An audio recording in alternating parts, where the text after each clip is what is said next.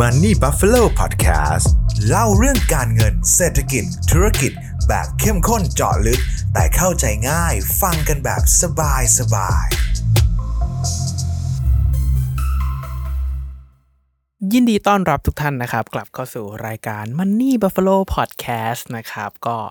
ช่วงนี้เราก็ยังต้องจับตาเรื่องของการเมืองไทยให้ดีละกันนะครับ แต่ว่าจาก คอมเมนต์ตอนที่แล้วเนี่ยหลาย ๆ ท่านก็มีประมาณสัก 5-6 ท่านนะครับที่ผมลองไล่อ่านคอมเมนต์ดูเนี่ยก็บอกว่าเออจริง ๆ แล้วอยากจะมาฟังเรื่องของการเงินนะครับไม่ได้อยากจะมาฟังเรื่องของการเมืองเบื่อแล้วนะครับเออจริง ๆ ต้องบอกแบบนี้นะครับจริง ๆ เรื่องของการเงินการลงทุนไม่ว่าอะไรก็ตามนะครับโดยเฉพาะหุ้นบริษัทต่างๆ ที่เราถือนี่ยครับส่วนใหญ่แล้วหุ้นต่างๆ ที่เราถือเนี่ยครับมันก็มักจะเป็นหุ้นในบริษัทจดทะเบียนที่มีขนาดใหญ่ที่มี Market Share ค่อนข้างใหญ่ดังนั้น มันเลี่ยงไม่ได้เลยครับที่เราเป็นนักลงทุน เราจะต้องติดตามเรื่องของการเมืองด้วยนะครับ ดังนั้นทิศทางของการเมืองนโยบายต่างๆ ที่ออกมา มีผลต่อราคาหุ้น แล้วก็สินทรัพย์การลงทุนแต่ละประเภททั้งนั้นเลยนะครับ อย่างเช่น ในปีที่แล้วนะครับมีการปรับขึ้นอัตราดอกเบี้ยค่อนข้างสูงและเร็วถูกไหมเป็นเรื่องการเมืองเหมือนกันนะครับ เพราะมันเป็นเรื่องของเชิงนโยบายที่ต้องเอาเงินเฟ้อให้ลงเห็นไหมครับว่ามันเป็นเรื่องของนโยบายดังนั้น ในช่วงปีที่แล้วถ้าใครถือตราสารหนี้มาเต็มพอร์ต ผมบอกได้เลยครับว่าเจ็บตัวแน่นอนนะครับดูอย่างพวกเราธนาคารที่มีการล้มหายตายจากไปก็ได้ครับ เขาถือพันธบัตรรัฐบาลค่อนข้างเยอะพอดอกเบี้ยสไปขึ้นระดับ 5-6%แบบเนี้ยมันทำให้เขาขาดทุนทางบัญชีแล้วเขาก็จะติดลบนั่นเองครับ แต่ว่าพอมันติดลบไปแล้ว จังหวะแบบนี้ตลาดแบบนี้ตราสารหนี้ก็อาจจะกลับมาเริ่มน่าสนใจขึ้นถ้าดอกเบี้ยมีการเปลี่ยนทิศถูกไหมครับ ดังนั้นส่วนตัวถ้าถามผมว่าเราเป็นนักลงทุนเราเบื่อการเมืองได้ไหม ผมว่าได้นะครับเบื่อได้แต่ว่ามันอาจจะทำให้การวิเคราะห์เราไม่ครบถ้วนเท่านั้นเองนะครับอันนี้คือเจตนาของผมเลยนะครับซึ่ง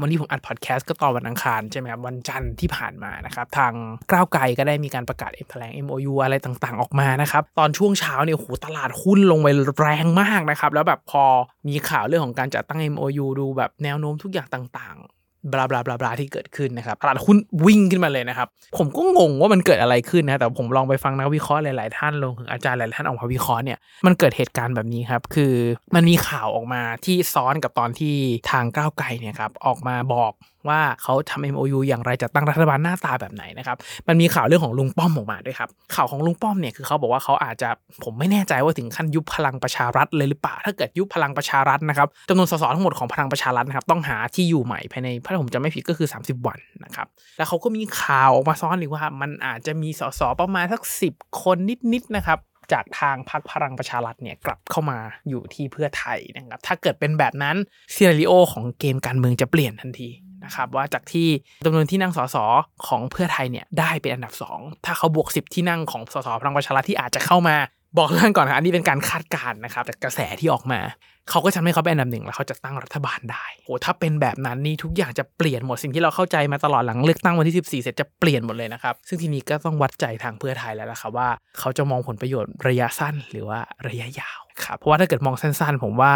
ด้วยกระแสต่อต้านลักษณะนี้ ผมว่าเขาสามารถดึงอำนาจมาจัดตั้งรัฐบาลได้ไม่ยากเลยนะครับ ในความเห็นของผม แต่ว่าถ้าเกิดผมเป็นเพื่อไทย ผมว่าผมคงไม่กล้าเสี่ยงกับผลที่จะตามมาหรือว่า consequence ในระยะยาวแน่ๆครับ เพราะว่าในระยะยาวเนี่ยอย่าลืมนะครับว่า new voter ที่กำลังจะตามมาในอีก 4 ปีข้างหน้านี่ผมว่าระดับมีล้านบวกๆแน่นอนอาจจะถึง 2 ล้านถึง 3 ล้านคนนะครับถ้าเกิดเขาเล่นเกมการเมืองไม่ตรงไปตรงมาแบบนี้ ไม่ใสสะอาดแบบนี้ไม่ชัดเจนเหมือนเดิมเนี่ยระยะยาวเพื่อไทยผมว่าอาจจะเหมือนกับประชาธิปัตย์เมื่อก่อนที่แบบเล่นการเมืองเล่นตลอดเล่นยับเล่นเยือนเนี่ย การเลือกตั้งครั้งล่าสุดเห็นแล้วใช่ไหมครับว่าเกิดอะไรขึ้น ทีนี้ก็อยู่กับเพื่อไทยแล้วครับว่าเขาจะมองผลประโยชน์ระยะสั้นหรือระยะยาวนะครับ ซึ่งเอาแบบตามตรงในมุมของนักลงทุนนะครับ การที่เพื่อไทยเป็นรัฐบาลแอบดีกว่า เพราะว่านโยบายเขาคอมเพลมไส์กับนายทุนมากกว่า แล้วหุ้นที่อยู่ในบริษัทตลาดหลักทรัพย์อะไรต่างๆเนี่ยครับมันก็เป็นนายทุนซะเยอะแล้วกันนะครับผมใช้คำนี้แล้วกันดังนั้น มันก็จะมีผลต่อราคาหุ้นที่ดีกว่า ดังนั้นมันเลยเห็นภาพของตลาดเมื่อวานครับว่าทำไมมันถึงดีดขึ้นมาเร็ว เพราะว่ามันเกิดเหตุการณ์แล้วก็กระแสแบบนี้นะครับซึ่งผู้จัดการกองทุนเอ่ยนักลงทุนเอ่ยชอบแนวนั้นมากกว่าแต่ถ้าเกิดเพื่อไทยได้ตัดนายทุนแบบนี้แน่นอนครับว่ากำไรของบริษัทจดทะเบียนจะลดลงแน่นอนนะครับยังไงเรื่องนี้ก็ต้องติดตามครับ ส่วนวันนี้นะครับที่ผมเกริ่นเรื่องของพรรคเพื่อไทยไปในตอนต้นนะครับ ผมพยายามลิงก์เข้ามาในเนื้อหาของวันนี้ที่ผมพยายามจะเรียบเรียงมาให้ท่านผู้ฟังทุกท่านเลยนะครับ นั่นก็คือเรื่องของระยะสั้นแล้วก็ระยะยาวเนี่ยแหละครับ ส่วนตัวเองผมเชื่อว่าความสามารถในการมองระยะยาว คนที่มี vision ที่มองไกลๆได้ว่าในอีก 5 ปี 10 ปีจะเกิดอะไรขึ้นแล้วเขา base กับปัจจุบันนะครับถ้าพูดแบบเก่าๆหน่อย คุณรู้ได้ยังไงว่าแบบเมื่อก่อนเทรนเรื่องของบิตคอยจะมา ถ้าคุณซื้อไว้ตั้งแต่ปี 2016 วิ่งขึ้นมาถึง 60,000 เหรียญได้ แล้วคุณสามารถขายที่ราคาตรงนั้นก็กำไรแบบหลายสิบเด้งนะครับ ก็สร้างเศรษฐีในช่วงที่ผ่านมาได้ ทำไมอย่างคนอย่างสตีฟจ็อบส์เนี่ยครับเขาถึงมองเห็น vision ว่าเฮ้ยมือถือที่เราใช้อยู่มันแบบกะหลั่วปั้วะมากๆเลยเขาจะต้องทำสมาร์ทโฟน แล้วสมาร์ทโฟนจะเปลี่ยนโลกจะสร้าง ecosystem ใหม่ๆขึ้นมาได้ ความสามารถในการมองยาวแบบนี้แหละครับ มันเป็นความสามารถที่ต้องฝึกเป็นทักษะ แล้วผมเชื่อว่าไม่ได้ฝึกกันได้ทุกคนด้วยนะครับที่ผมอยากจะเกิดในวันนี้ก็คือ ผมอยากจะมาบอกกับทุกคนครับว่า ในเรื่องตลาดการลงทุนในเรื่องของการลงทุนนะครับ จริง ๆ แล้วเนี่ยมันถูกดีไซน์มันถูกออกแบบมาให้คนส่วนใหญ่แพ้นะครับ ดังนั้นมันเลยไม่แปลกครับว่าทำไมเวลาคนส่วนใหญ่ที่เข้ามาในตลาดการลงทุนถึงผิดหวังออกไปกลับออกไปนะครับจากประสบการณ์ที่ผมอยู่ในตลาดการลงทุนมาระดับแบบ10 ปีบวกๆเออเป็นที่ปรึกษาทางการเงิน ถือ Certified CFP มาด้วย แก้ปัญหาเรื่องทั้งเรื่องของหนี้ทั้งเรื่องของพอร์ตการลงทุนมาก็แบบผมว่าหลักร้อยเคสนะครับ มันจะเจอ สิ่งที่มันคล้ายๆกันใกล้ๆกันนะครับผมก็เลยลองจับมาแบบมัดรวมดูว่ามันพอจะเห็นภาพอะไรได้บ้างนะครับเรื่องของตลาดการลงทุนเนี่ยผมขอพุ่งไปที่ตลาดหุ้นก่อนเลยแล้วกันนะครับมันจะได้ทุกคนจะได้เห็นภาพเดียวกันนะครับยิ่งตลาดการลงทุนมันกว้างนะครับมีทั้งตลาดคริปโตอสังหาริมทรัพย์ ตลาดตราสารเงินอะไรต่างๆ แต่ว่าใน EP นี้ผมจะเจาะที่ตลาดหุ้นเป็นหลักก่อนแล้วกันนะครับเพื่อให้เห็นภาพแล้วก็แลนด์สเคปเดียวกัน โดยโดยส่วนใหญ่แล้วของคนที่เข้ามาในตลาดหุ้นแล้วผิดหวังออกไปแล้วพลาดออกไปเนี่ยครับ mindset อันแรกที่ผมเจอเลยครับ ก็คือเรื่องของหลาย ๆ คนหลาย ๆ ท่านในหวังเข้ามาแบบหวังรวยเร็วจากตลาดหุ้นนะครับ เพราะว่าเขาอาจจะเห็นโพสต์ทางโซเชียลเขาอาจจะเห็น role model เขาอาจจะเห็นความสำเร็จของบุคคลต่าง ๆ เนี่ยอย่างเห็นได้ชัดนะครับ แต่อย่างหนึ่งที่ผมอยากจะบอกทุกคนก่อนเลยนะครับ ไม่ว่าจะเป็นโลกโซเชียล บุคคลที่ประสบความสำเร็จก็ตามนะครับเขาเรียกว่าคนที่ไม่สำเร็จนะครับหรือคนที่พลาดผิดหวังเนี่ยเขาไม่ได้ออกมาบอกหรือว่าแฉตัวเองหรอกครับโดยส่วนใหญ่แล้วต่อให้ออกมาแฉตัวเอง สุดท้ายแล้วปลายทางมันก็จะเป็นแบบออกมาสำเร็จอยู่ดี แต่ว่าเขาพลาดมาก่อนสุดท้ายปลายทางสำเร็จแต่ว่าระหว่างทางคนที่แบบพลาดไปแล้วออกจากตลาดแล้วพังไปเลยเนี่ยครับมันมีเยอะกว่ามากๆนะครับ อันนี้ต้องระวังนะครับพอเราเข้ามาในตลาดด้วยความหวังที่ว่าเราจะรวยเร็วจากตลาดหุ้นเนี่ยครับมันจะเกิด bias มหาศาลขนาดใหญ่เสมอ นะครับทั้งเรื่องของการ overtrade นะครับเรื่องของการแบบโหคิดดูดิหุ้นตัวนี้ขึ้นมาจากตอนต่ำสุด 1 บาทนะ แล้วตอนนี้มัน 5 บาทโหตอนนั้นเข้าไปล้านหนึ่งนะกำไร 4 ล้านโหทำไมไม่ซื้อเยอะกว่านี้ ตอนช่วงเข้าตลาดมาแรกมันจะเจอแบบเหตุการณ์แบบนี้คือซื้อถูกครับ มันจะมีแบบ beginner luck ผมใช้คำนี้เลยนะครับมันมี beginner luck อยู่จริงๆครับเข้าตัวไหนก็บวกเข้าตัวไหนก็บวกแต่ว่า พอเราเริ่มมั่นใจมากๆ เกิดอีโก้มากๆ overtrade มันจะมาทันทีครับมันจะแบบไปใส่หนักตัวหนึ่งแล้วก็แบบพอขาดทุนทีเจ็บตัวเลยนะครับ ผมเองก็เข้าตลาดหุ้นแบบเต็มตัวมาจริงๆเนี่ยครับตอนประมาณปี 2013 2014 ประมาณนี้นะครับ ช่วงนั้นโหแบบช่วงนั้นหุ้นปั่นกระจุยกระจายนะฮะผมปั้นพอร์ตจากเงินผมตอนนั้นเนี่ยผมจำได้เลยว่าหลักหมื่นนะครับขึ้นมาเกือบล้านอะทุกท่านคิดดูนะฮะหลักหมื่นขึ้นมาเกือบล้านนะครับ แต่ว่า ผมก็ไปพลาดถือแบบผมใช้บอกกับทุกท่านเลยแบบ warrant ตัวหนึ่งที่หุ้นตัวหนึ่งที่ดังมากในเวลานั้นนะครับ ผมแค่แบบเหมือนกับหันไปคุยงานกับรุ่นน้องที่ออฟฟิศแป๊บเดียวนะครับ จากเงินล้านกว่าบาทผมกลับมาเหลือสองแสนนะครับ มันแบบสวิงฟิมลงมาทันทีแล้วผมก็แบบ เฮ้ย แม่งวิ่งมาขนาดนี้มันต้องแล้วสุดท้าย warrant ตัวนั้นมูลค่าเหลือศูนย์นะครับดีว่าผม cut ออกไปก่อนจนทำให้พอร์ตจริงๆคือถ้าภาพรวมผมไม่ได้ขาดทุนครับแต่ว่ามันขาดทุนกำไรมหาศาลแล้วสภาพจิตใจตอนนั้นผมไม่ได้เลยนะฮะแล้วลองไปคุยกับคนที่ลงทุนในหุ้นมา มันมักจะมีสตอรี่คล้ายๆกันแบบนี้นะครับ เพราะว่าเหตุผลคือในตลาดหุ้นหรือว่าตลาดการลงทุนหรือว่าเรื่องของการลงทุน investment ต่างๆเนี่ยค่าสถิตินะครับมันถูกดีไซน์ออกมาให้ให้เราแพ้ครับผมใช้คำนี้เลย ทุกท่านลองจินตนาการดีๆนะฮะสมมติว่าเรามีเงินอยู่แสนหนึ่งถ้าเราอยากจะลงทุนให้เป็น2องแสนเราต้องลงทุนให้ได้หนึ่งร้อยเปอร์เซ็นต์ถูกไหมฮะแต่ว่าถ้าเกิดสมมตินะครับว่าเรามีเงินอยู่หนึ่งแสนเราเกิดแบบพลาดลงทุนขาดทุนไป 50%นะครับจากเงิน1นึ่งแสนเหลือ 50,000 บาท ถูกไหมครับ ทีเนี้ยถ้าเราอยากจะลงทุนให้ 50,000 บาทนะครับ กลับมาที่ 1 0 0 0 0แสนเท่าเดิม สิ่งที่เราต้องทำคือเราต้องลงทุนให้ได้ 100%นะครับ ทุกท่านเห็นอัตราส่วนเห็นเรโชตัวนี้ไหมครับว่าเราพลาดแค่ 50%เองแต่เราต้องเอากลับมาถึง 1 เด้งนะนั่นเนี่ยนั่นเลยเป็นเหตุผลว่าเวลาลงทุนนะครับเวลาขาดทุนเราต้องรีบคัดลอสรีบจำกัดความเสี่ยงให้ได้มากที่สุด แต่เวลาเกิดกำไรให้ let profit run ให้ได้นานที่สุด มันเป็นเหตุผลแบบนี้แหละครับ เพราะว่าเวลาเรา loss เนี่ย กว่าเราจะเอาเงินลงทุนกลับมาในจุดเดิมได้นะครับ มันนานมันเหนื่อย กว่าเราจะเจอหุ้นหนึ่งเด้งนี่ไม่ใช่ไม่ได้เจอทุกเดือน ไม่ได้เจอทุกปีบางปีผมหาหุ้นเด้งไม่เจอเลยนะครับแต่ไอ้ขาดทุน50%เนี่ยเราเห็นได้บ่อยๆ ถูกไหมครับ แล้วก็จริง ๆ ตลาดหุ้นนะครับ ถ้าผมอยากจะบอกแบบนี้ว่าในตลาดหุ้นจริงๆถ้าในระยะสั้นคนที่เข้ามาในตลาดหวังรวยเร็วเอาง่ายคือเก่งกำไรอะไม่ได้มองพื้นฐานของตลาดหุ้นเลยครับมันเป็นซีโร่ซัมเกมนะครับทุกคนมีคนได้มีคนเสียนะครับ แล้วเราเป็นแมงเม่าตัวหนึ่งอะครับผมเชื่อว่าถ้าเราเข้ามาในตลาดอะ ความรู้ความสามารถทักษะประสบการณ์ต่างๆ เราสู้นักทุนรายใหญ่ไม่ได้เลยนะครับ ทุกคนโดยทั่วไปก่อนเอาคนปกติก่อนนะตู้ไม่ได้ครับ ทั้งเรื่องข่าวสารที่เข้าถึงทั้งเรื่องของเม็ดเงิน ทั้งเรื่องของอำนาจในการตัดสินใจเราสู้ไม่ได้เลยนะครับ ดังนั้นเนี่ยการที่เราจะไปงัดกับคนทั้งชาวต่างชาติชาวไทยที่เก่งๆมากๆเนี่ยโอกาสชนะมันต่ำมากๆนะครับ ดังนั้นเนี่ยด้วยทั้งหมดเนี่ยมันก็เลยจะมีคำที่แบบนักลงทุนระดับโลกเคยเกินไว้นะครับว่าในระยะสั้นเนี่ย ตลาดการลงทุนหรือตลาดหุ้นนะครับมันคือการโหวตความเห็นของมวลมหาประชาชนไปทางไหน ราคาหุ้นจะไปทางนั้นนะครับ แต่ในระยะยาวเนี่ยมันคือเครื่องชั่งน้ำหนักชั่งมูลค่าของหุ้นนะครับผมจะเกริ่นไปเรื่อยๆนะครับว่าถ้าเราเมื่อตลาดมันถูกดีไซน์ให้คนส่วนมากแพ้แล้วเนี่ย เราจะชนะตลาดในระยะยาวได้อย่างไรนะครับ และทีเนี้ยครับนอกจากนี้ครับไอ้เรื่องตลาดการลงทุนเนี่ยมันถูกดีไซน์มาอยู่บนเขาเรียกว่าความโลภกับความกลัวนะครับแต่นั่นหมายความว่าเรื่องของการลงทุนในระยะสั้น ๆ แบบนี้ครับ มันเล่นกับอารมณ์ของคนอยู่ตลอดเวลานะครับ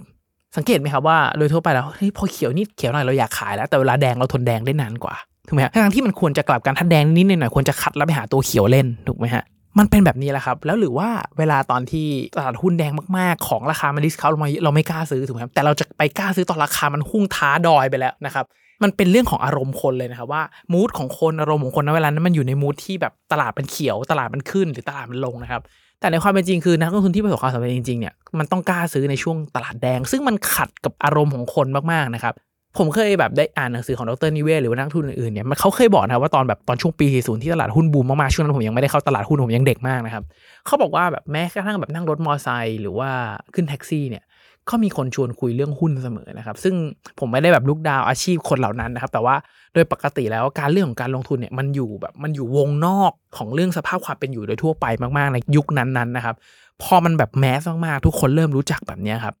มันก็เลยกลายเป็นว่า เฮ้ย ตลาดมันดีมาก ๆ จนมันดังเหมือนเหมือนช่วงตลาดคริปโตตอนปี 2020-2021 ที่มันบูมมาก ๆ ทุกคนรู้จักไปไหนมาไหนก็มีแต่คริปโต คอนเทนต์คริปโตเพจคริปโตเต็มไปหมดนะครับ มันก็เลยกลายเป็นว่า เฮ้ยตลาดมันดีแล้วทุกคนก็เข้าแต่ในความเป็นจริงคือพอตลาดเขียวมาทุกคนรู้จักแบบนั้นปุ๊บเนี่ยมันมักจะตามมาด้วยวิกฤตเสมอนะครับซึ่งเมื่อก่อนผมก็ไม่เชื่อแต่ว่าหลังๆเริ่มผมคิดว่ามันเริ่มจะจริงแล้วว่าถ้าเกิดเพื่อนที่ไม่เคยเริ่มสนใจเรื่องของการลงทุนเลยอยู่ๆมาชวนเราคุยเรื่องของการลงทุนเมื่อไหร่เนี่ยผมว่าเริ่มอันตรายแสดงว่ากระแสมันมันแรงมากเกินไป อะไรที่เป็นกระแสมากๆ มันจะเกิดสิ่งที่เรียกว่าฟองสบู่พอมันเป็นฟองสบู่ปุ๊บครับพอเวลาฟองสบู่มันแตกปุ๊บเนี่ยมันแบบเจ็บปวดเสมอนะครับ แล้วโดยปกติความเป็นมนุษย์ของคนเราครับ เราเรามักจะคิดว่าเรามีข้อมูลเหนือคนอื่น เรามักคิดว่าเราได้อินไซต์มาเฮ้ยเราคิดวิเคราะห์อันนี้มาคนอื่นน่าจะมองไม่เห็นเฮ้ยตลาดมันน่าจะอย่างอันี้ แต่ในความเป็นจริงคือ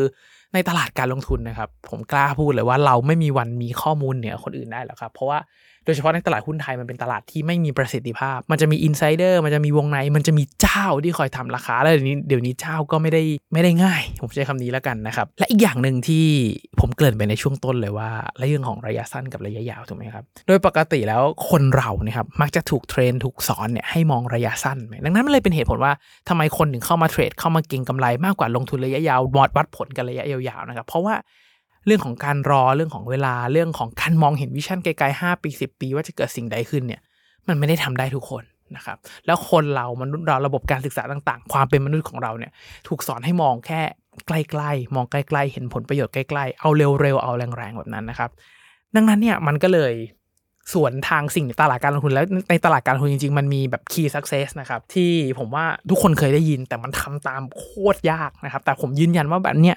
จากประสบการณ์ของผมสิบกว่าปีมันทำได้จริงๆนะครับแล้วยิ่งมองสั้นยิ่งเสี่ยง ตัดสินใจพลาดทีหนึ่งตามมาด้วยความเสียหายอย่างมหาศาลอย่างพอร์ตเทรดผมเนี่ยผมเคยพลาดทีหนึ่งนะครับแบบปั้นมา 2 ปีพลาดทีเดียวกลับไปแบบจุดเริ่มต้นเลยก็มีนะครับการตัดสินใจบางทีมันมีผิดพลาดได้บางทีไม่ได้ผิดพลาดจากตัวเรา มันมีการผิดพลาดจากระบบเรื่องของเทรดเรื่องของเน็ตไม่ดีไม่ดีกดออเดอร์ผิดมันมีหมดเลยนะครับซึ่งพอเวลาเรากระโดดเข้ามาในตลาดการลงทุนเนี่ยเรามักจะคิดว่าเราอยากเป็นเทรดเดอร์เพราะว่าเห็นตัวอย่างเทรดเดอร์หลาย ๆ ท่านรวยเก่ง แบบโหขับรถหรู มีเงินใช้ไลฟ์สไตล์ดีนะครับ แต่ว่าจากประสบการณ์ผมที่รู้จักเทรดเดอร์เก่งๆหลายคนไม่ได้มีไลฟ์สไตล์แบบนั้นขนาดนั้นนะครับอาจจะเป็นเพราะประสบการณ์ส่วนตัวผมแล้วกันนะครับ ส่วนตัวผมจะมองเทรดเดอร์เนี่ยเป็นหนึ่งอาชีพนะครับถ้าทุกท่านมองอาชีพเทรดเดอร์มองสั้นการเก็งกำไรเนี่ยเป็นอาชีพปุ๊บเนี่ยทุกท่านจะเริ่มเห็นภาพมากขึ้นว่าในหนึ่งอาชีพจะมีคนที่โคตรเทพ จะมีคนเก่ง จะมีคนปกติ จะมีคนไม่ได้เรื่องเลย จะมีคนไม่เหมาะสมกับอาชีพนี้เลยเทรดเดอร์ก็เป็นแบบนั้นเหมือนกันนะครับ บางคนทำอาหารเก่งมากเป็นโคตรกุ๊กเลยนะครับ แต่ว่าถ้าเกิดให้มาทำงานเย็บปักถักร้อยไม่ได้เรื่องนะครับ บางคนขับรถเก่งเป็นนักขับแข่งรถแต่มาให้เทรดนี่คือไม่เอาเหมือนกันนะครับดังนั้นคนเรามีความถนัดมีความสามารถไม่เหมือนกัน ไม่ใช่ทุกคนที่เป็นเทรดเดอร์ได้เทรดเดอร์ไม่ต่างจากอาชีพอื่นเลยครับต้องอาศัยเวลาประสบการณ์ต่างๆมาไม่ใช่ว่าเราดูคลิปมาคลิปหนึ่งแล้วเราหวังว่าเราจะเป็นเทรดเดอร์ที่โคตรเทพได้เลย อันนี้ผมบอกได้เลยว่าเป็นไปไม่ได้นะครับ ต้องเก็บทั้งประสบการณ์ เก็บหน้างานจริง เก็บทั้ง เรื่องของศาสตร์และศิลป์นะครับไม่ต่างจากอาชีพอื่นๆนะครับดังนั้นอยากจะบอกเลยว่าคนที่เป็นเทรดเดอร์ได้จริงๆ ผมไม่ได้แบบ look down เทรดเดอร์นะแต่ว่าเทรดเดอร์เนี่ยเขาจะมีแนวคิดที่ต้องตรงข้ามกับความเป็นคนนะครับความโลภกับความกลัวเขาจะสวนทางกัน มุมมองความคิดเวลาเห็นกราฟเห็นข่าวอะไรต่างๆเขาจะตีความต่างไปเขาถึงทำกำไรส่วนต่างได้เพราะว่าถ้าคนส่วนใหญ่เห็นในทิศทางเดียวกันเขาจะทำกำไรไม่ได้นะครับดังนั้นมันต้องเกิดจากการฝึกแล้วทุกคนไม่ใช่เป็นเทรดเดอร์แต่สำหรับผมนะผมเชื่อว่าทุกคนไม่ใช่เทรดเดอร์ก็จริง แต่ทุกคนควรจะมีความเป็นนักลงทุนในตัวเองนะครับด้วยสภาพแวดล้อมด้วยอะไรต่างๆปุ๊บเราต้องหัดมองไกลให้ออกนะครับ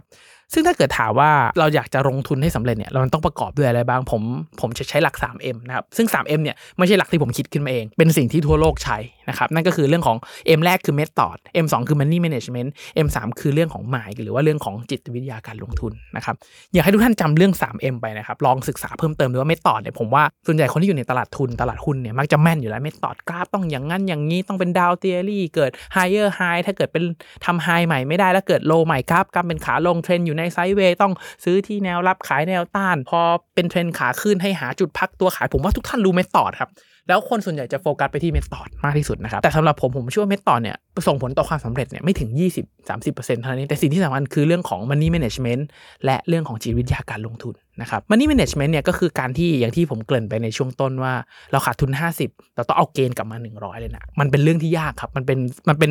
ค่าสถิติที่ถูกออกแบบให้เราแพ้ แต่ money management เนี่ยจะช่วยจำกัด loss แต่ว่า let profit run ได้นะครับลองศึกษาเรื่องของ money management เพิ่มเติม แล้วก็เรื่องของจิตวิทยาการลงทุนอันนี้สำคัญมากนะครับเราควรศึกษาจิตวิทยาการลงทุนให้เยอะ แล้วรู้ว่ามันมีสิ่งอันนี้อยู่บนโลกเวลาเราตกเข้าไปในตลาดการลงทุนหน้างานจริงๆเนี่ยเราจะได้รู้ตัวทันนะครับจำหลัก 3M ไปนะครับทุกคนลองศึกษา 3 เรื่องนี้เพิ่มเติมเราทำให้การลงทุนได้ดีขึ้นนะครับหรือว่าเรื่องของการลงทุนจริง ๆ แล้วเนี่ยมันจะ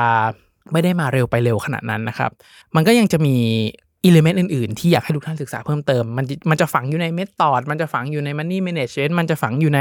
เรื่องของจิตวิทยาการลงทุนทั้งเรื่องของการหา asset allocation การเติมเงินเรื่อย ๆ เป็น DCA ลงทุนอย่าโฟกัสที่ราคา แต่ให้โฟกัสที่ cash flow อันนี้เป็น key success ที่ผมว่าสำคัญมากนะครับ ส่วนใหญ่แล้วคนจะไปโฟกัสที่ราคาว่ามันจะขึ้นลงเท่าไหร่อย่างไรนะครับ แต่ว่าทุกท่านถ้าไปมองอสังหาเมื่อก่อนเนี่ย คนที่ success จากอสังหามากๆคือเขาไม่ได้เห็นราคาวิ่งไปวิ่งมานะครับ แต่เขาเห็นค่าเช่าวิ่งเข้านะครับ มันทำให้คนยุคก่อนเนี่ย success จากอสังหาริมทรัพย์เพราะว่ารู้ตัวทีราคาวิ่งขึ้นไป 10 เท่าแล้วแต่เขาสนใจเรื่องของค่าเช่าที่ได้เรื่อยๆ การลงทุนในหุ้นจริงๆ ผมก็อยากให้มองแบบนั้นนะครับว่าอย่าไปมองเรื่องของราคามาก มันวิ่งรายวินาทีให้เราเห็นก็ตามครับ แต่ว่าอยากใช้โฟกัสที่ dividend โฟกัสที่ cash flow ที่หุ้นสร้างให้กับเรานะครับแล้วเติมเงินเรื่อยๆให้พอร์ตมันโตนะครับและอีกหนึ่งที่สำคัญมากคือต้องฝึกมองยาวครับทุกคน เราต้องมองภาพให้ออกว่า 10 ปีข้างหน้าบริษัทไหนจะมาอุตสาหกรรมไหนจะไป ในภาวะที่อุตสาหกรรมมันวิ่งนะครับ แม้หมูนะครับไม่มีปีกก็บินได้นะครับทุกคนบริษัทไม่ต้องดีมากๆนะครับ แต่ถ้าอยู่ในอุตสาหกรรมที่ใช่ยังไงมันก็ไป ถึงจะไปไม่สู้ตัวที่มันเทพๆในตลาดนะครับ แต่มันไปมากกว่าอุตสาหกรรมอื่นแน่นอนนะครับ ไม่รู้ว่าเพื่อนๆเห็นว่ายังไงกันบ้างนะแต่สำหรับผมผมคิดว่าตลาดหุ้นตลาดการลงทุนเนี่ย มันถูกออกแบบมาให้ทุกคนแพ้นะครับ ดังนั้นพอมันถูกออกแบบมาแบบนี้ เราต้องเล่นเกมของผู้ชนะนะครับ ทุกท่านมีความเห็นอย่างไร อยากให้คอมเมนต์พูดคุยกันนะครับ เห็นด้วยไม่เห็นด้วยหรือมีเทคนิคการลงทุนอย่างไรที่น่าสนใจนะครับ คอมเมนต์พูดคุยกันนะครับ ผมอ่านทุกคอมเมนต์จริงๆนะครับทุกคน สุดท้ายนะครับอยากจะฝากทุกคนครับให้กดไลค์ กดแชร์ กด subscribe นะครับในทุกๆช่องทางที่ทุกท่านรับฟังเลยนะครับเพื่อเป็นกำลังใจให้กับตัวผม เป็นกำลังใจให้กับทีมงานมันดีบัฟฟาโลนะครับเพื่อตั้งใจผลิตชิ้นงานดีๆต่อไปนะครับยังไงขอให้ทุกท่านโชคดีกับการลงทุนนะครับ